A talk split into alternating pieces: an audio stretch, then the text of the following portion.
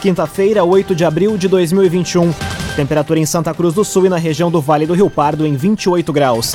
Um oferecimento de Universidade de Santa Cruz do Sul, Unisc. Vestibular com inscrições abertas. Acesse vestibular ponto unisc ponto br. Confira agora os destaques do Arauto Repórter Unisc de hoje. Santa Cruz do Sul encaminha plano ao Estado para aumentar fiscalização e poder reduzir restrições. Com sucessivas altas de casos, Prefeitura vai divulgar boletim semanal sobre situação da dengue em Santa Cruz. A menos de um mês para o fim do prazo, o número de entrega de declaração do imposto de renda na região é inferior a trinta por cento. E ponte interditada na B R trezentos e oitenta e seis vai ter liberação antecipada. Essas e outras informações você confere a partir de agora. Jornalismo Arauto em ação, as notícias da cidade e da região. Informação, serviço e opinião. Aconteceu, virou notícia, política, esporte e polícia. O tempo, momento, checagem do fato, conteúdo dizendo, reportagem no ato. Chegaram os arautos da notícia, Arauto Repórter Unisc.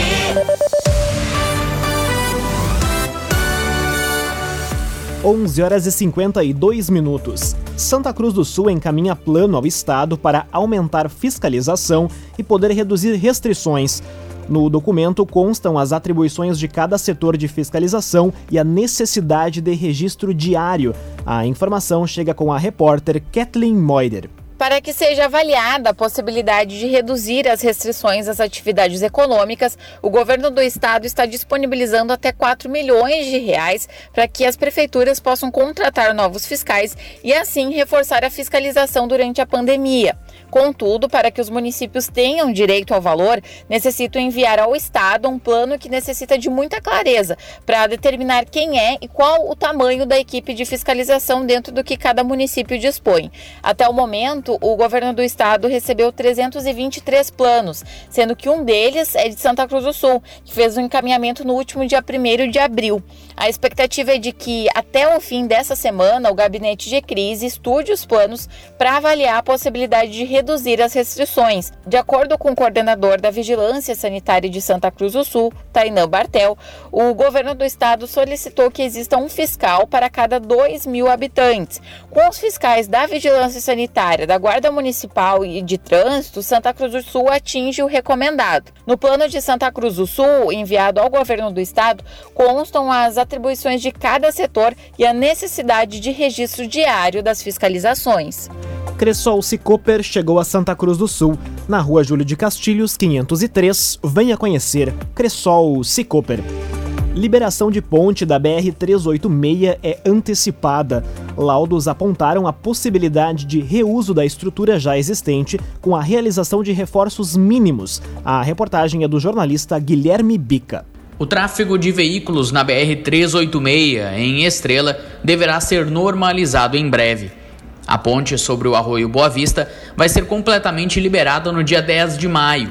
O fluxo de veículos no local é prejudicado desde o dia treze de março deste ano, quando um caminhão de combustível se envolveu em um acidente, colidiu contra a ponte e explodiu em seguida. Conforme a C C R Via Sul, concessionária que administra o trecho, após a conclusão dos estudos, os laudos apontaram a possibilidade de reuso da estrutura já existente, com a realização de reforços mínimos na ponte e sem a necessidade de qualquer tipo de demolição. Com isso, o prazo para a conclusão dos serviços, que era de quatro a seis meses, reduz para pouco mais de trinta dias. Os resultados dos ensaios indicaram que boa parte da estrutura se manteve preservada. Vão ser realizados, então, trabalhos de recuperação na parte externa dos pilares, além de serviços no tabuleiro, no pavimento e no guarda-corpo da ponte. Bruna, catadora confiável. A Bruna vai até você buscar seu lixo reciclável. Pagamento à vista e pesagem no local. Telefone e WhatsApp nove nove sete, nove oito, quatro cinco, oito sete. Bruna, catadora confiável. Agora seis minutos para o meio-dia, temperatura em Santa Cruz do Sul e na região do Vale do Rio Pardo em vinte e oito graus. É hora de conferir a previsão do tempo com Doris Palma, da SOMAR Metrologia. Olá, Doris. Olá, ouvintes da Arauto. Para esta quinta-feira, uma massa de ar mais seco segue marcando presença sobre grande parte do Rio Grande do Sul, garantindo um dia de sol e sem previsão de chuva.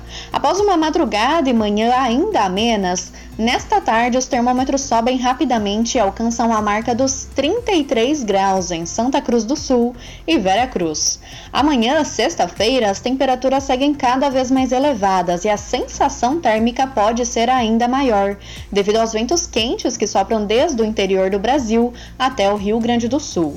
A chuva retorna somente no final do sábado, devido à aproximação de uma nova frente fria.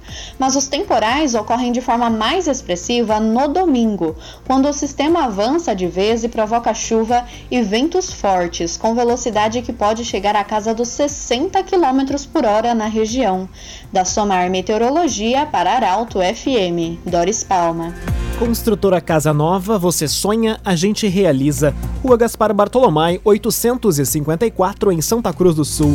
Construtora Casa Nova. Conteúdo isento, reportagem no ato. Arauto Repórter Unisc.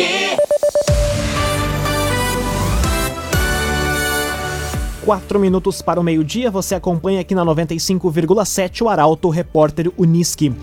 A escola foi feita para a presencialidade, diz Nestor Hachen. Professor lamenta o prejuízo que a pandemia da covid dezenove causa aos alunos, principalmente às crianças. Os detalhes chegam com Luísa Adorna. Há um ano, a pandemia altera a vida da comunidade santacruzense e muda a rotina da comunidade escolar.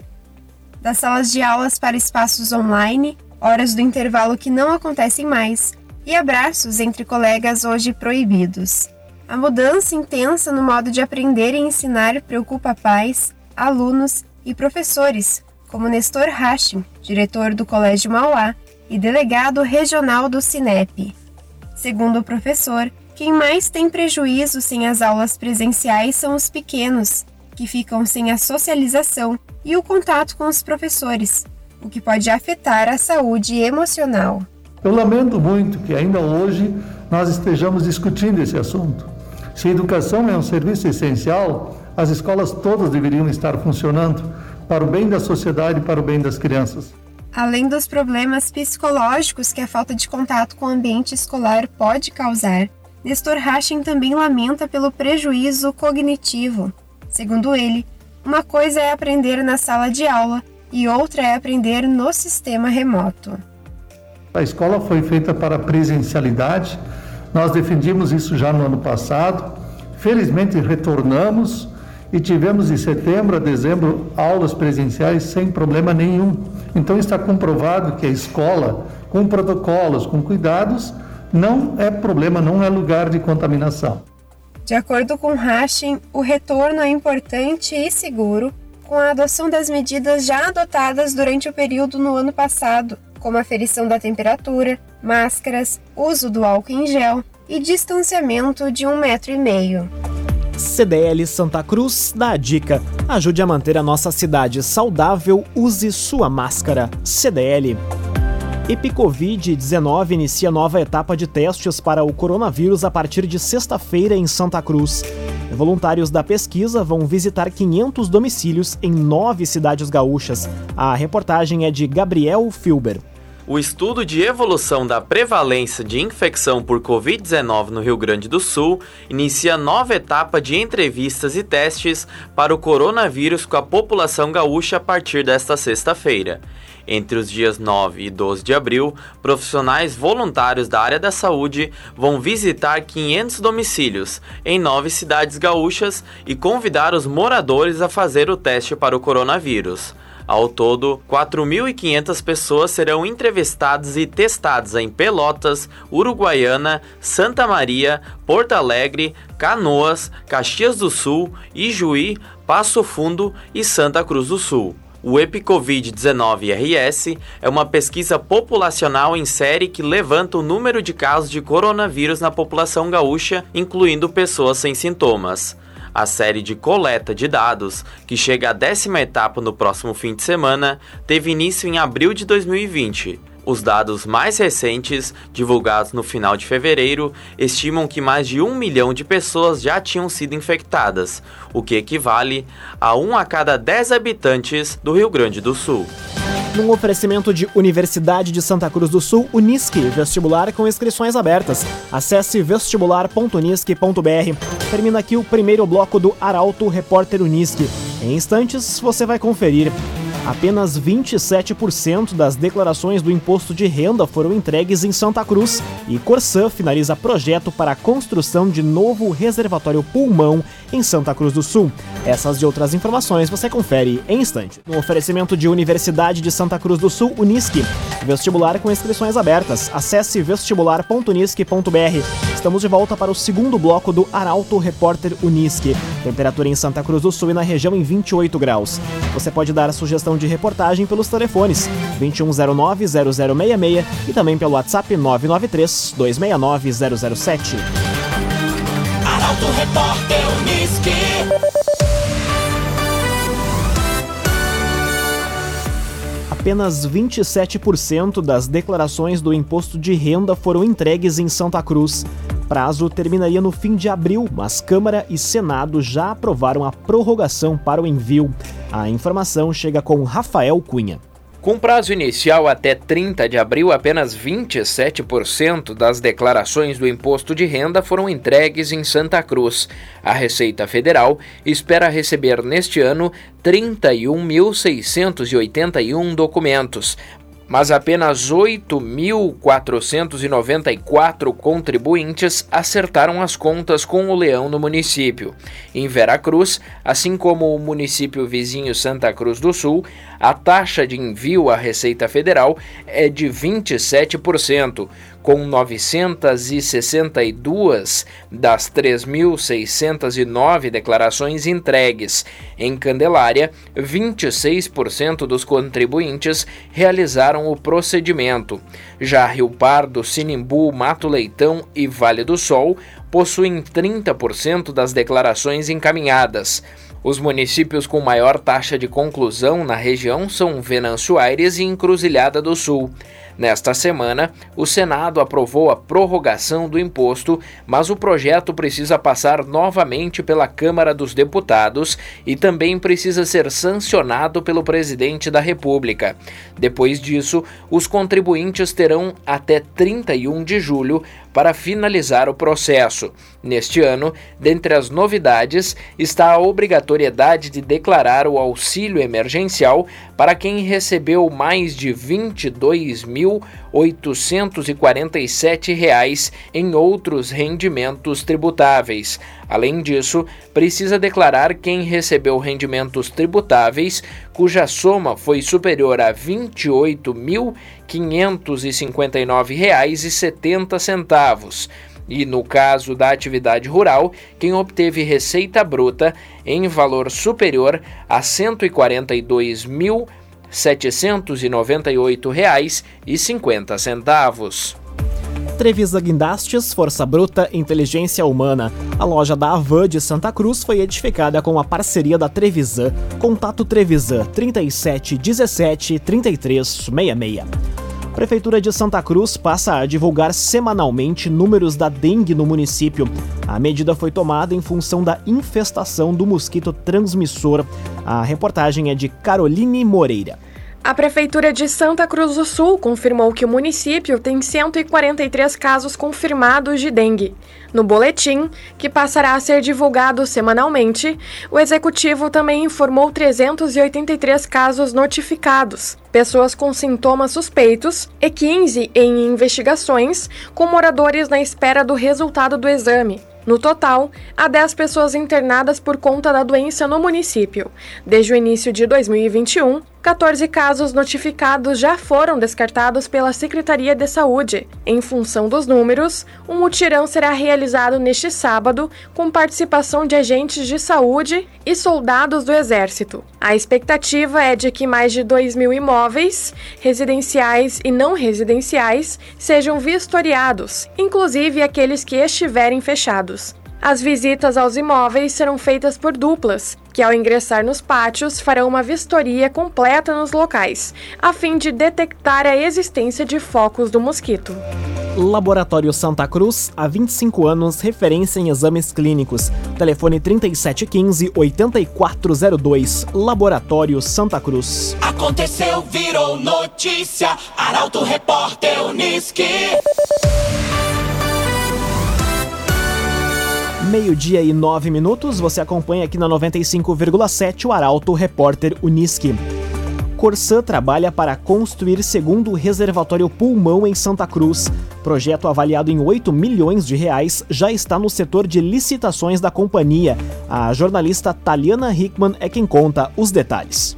Em um investimento aproximado de oito milhões de reais, um reservatório pulmão será construído no bairro Bonfim, em Santa Cruz do Sul. A área, nas imediações das ruas Paraguai e México, era do município, mas teve a cessão de uso aprovada pelo Legislativo na sessão da última segunda-feira. Com isso, a Corsan pode dar continuidade no projeto que visa implantar na região um reservatório de água com capacidade de dois mil metros cúbicos para atender a região central e a zona alta da cidade. Conforme a companhia, o reservatório será igual ao implantado no bairro Santo Antônio. A ideia é que a obra seja licitada nos próximos meses. Além do novo reservatório, ainda serão construídas duas adutoras de grande porte entre a estação de tratamento de água Aeta e o terreno do reservatório, e também uma nova estação de água tratada que ficará junto à Aeta.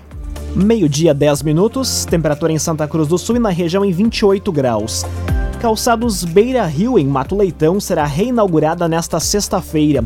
Empresa teve prédio destruído por incêndio no ano passado. Os detalhes chegam com Bruna Oliveira. Está marcada para esta sexta-feira a reinauguração da filial de número seis da Calçados Beira Rio, em Mato Leitão. O empreendimento tem sete vírgula dois mil metros quadrados, com investimento de quinze milhões de reais, sem contar os valores com máquinas e outros equipamentos. A solenidade vai ser realizada às dez horas da manhã na nova unidade. As obras de construção começaram em setembro do ano passado e vai ser reinaugurada pouco mais de um ano após o incêndio de grandes proporções atingir o prédio em março de dois mil e vinte. A unidade vai ser responsável pelo corte, envio do corte a terceiros, recepção do sapato pronto, revisão e embarque. A empresa já deu início às contratações para cento e oitenta vagas de emprego diretas e outras mil e quinhentas indiretas. O agenciador. Nós sabemos que o difícil não é vender o seu carro, o difícil é vender à vista. Acesse o agenciador ponto com e receba o valor à vista na sua conta. O Agenciador. Meio-dia e onze minutos, hora das informações esportivas aqui no Arauto Repórter Unisc. Demissões escancaram crise financeira no Internacional. No lado do Grêmio, o assunto são as baixas por coronavírus. O comentário esportivo é de Luciano Almeida. Amigos e ouvintes do Arauto Repórter Unisc, boa tarde. O Internacional anunciou ontem a demissão de sessenta funcionários. A medida é uma das providências inevitáveis na busca desesperada do clube de enxugar as contas e superar um grave momento financeiro que causou o maior déficit anual da história do clube. Só em dois mil e vinte, o Inter fechou o ano com um prejuízo de noventa milhões de reais. Mas tanto quanto mexer em sua estrutura administrativa, o conceito no futebol em que os salários são muito maiores precisa mudar.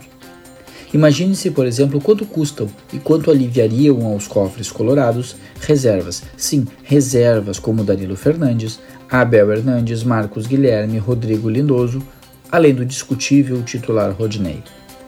Melhor do que vender precocemente as joias da base, seria aliviar a folha com jogadores medianos que têm um custo alto e um retorno próximo do zero. Essa mudança de mentalidade é inevitável e inadiável. No Grêmio, as baixas pela covid dezenove seguem se acumulando. Depois de Paulo Vitor e Wanderson, ontem foi a vez de Vitor Ferraz e Emanuel serem afastados do grupo. Com isso, o Grêmio não tem lateral direito para o enfrentamento contra o Independiente del Valle.